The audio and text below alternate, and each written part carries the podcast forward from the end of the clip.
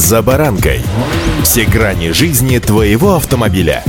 Автонапоминалка. Комментарии экспертов. Советы по обслуживанию автомобилей в программе «За баранкой».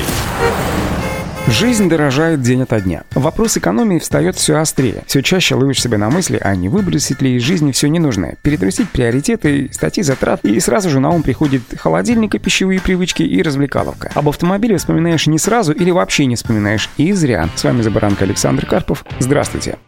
Автонапоминалка. А какая же самая большая статья затрат в автомобиле? Правильно, это топливо. Нет, я не призываю вас перейти на более дешевый вид топлива, хотя если иного выхода нет, то его, как говорится, нет, переходим. Но не об этом я хотел рассказать, а точнее напомнить, потому как все вы это все сами знаете, я уверен. Больше всего автомобиль расходует топливо во время резвых стартов с места. Чтобы разогнать, например, тяжелую машину, используется самый невыгодный с точки зрения экономии режим. Высокие обороты двигателя в сочетании с низкими передачами. В этой ситуации нагрузка на мотор гораздо выше, чем при поддержании равномерной скорости или плавном наборе хода. Резкое ускорение для обгона – такой же способ сжечь лишнее. Отучившись газовать без надобности, можно сэкономить расход топлива приблизительно на 1-2 литра на 100 километров. В случае с автоматом от водителя, конечно, зависит немногое, но все же зависит. Ну а механика вообще открывает очень хорошие возможности для экономии. Независимо от типа трансмиссии, общая теория такова. Необходимо двигаться на максимально возможной передаче, насколько это позволяет скорость движения. Современные автоматические коробки передач, конечно, сами переходят на повышенную передачу при любом подходящем случае. Использовать возможность ручного выбора передач не потребуется. Главное не переходить в спортивный режим и не делать, что называется, кикдаун, то есть резкое нажатие на акселератор дважды. В этих случаях используются высокие обороты двигателя и вся экономия, что называется, на смарку. Когда автомобиль стоит и работает на холостых оборотах, топливо расходуется мало, чуть меньше литра в час, но в расчете на километр расхода будет максимальным, вы же никуда не едете в конце концов. Топливо бесцельно, что называется, улетает в трубу. Не случайно большинство автопроизводителей оснащают современные модели системами старт-стоп, которые глушат мотор даже во время короткой остановки на светофоре.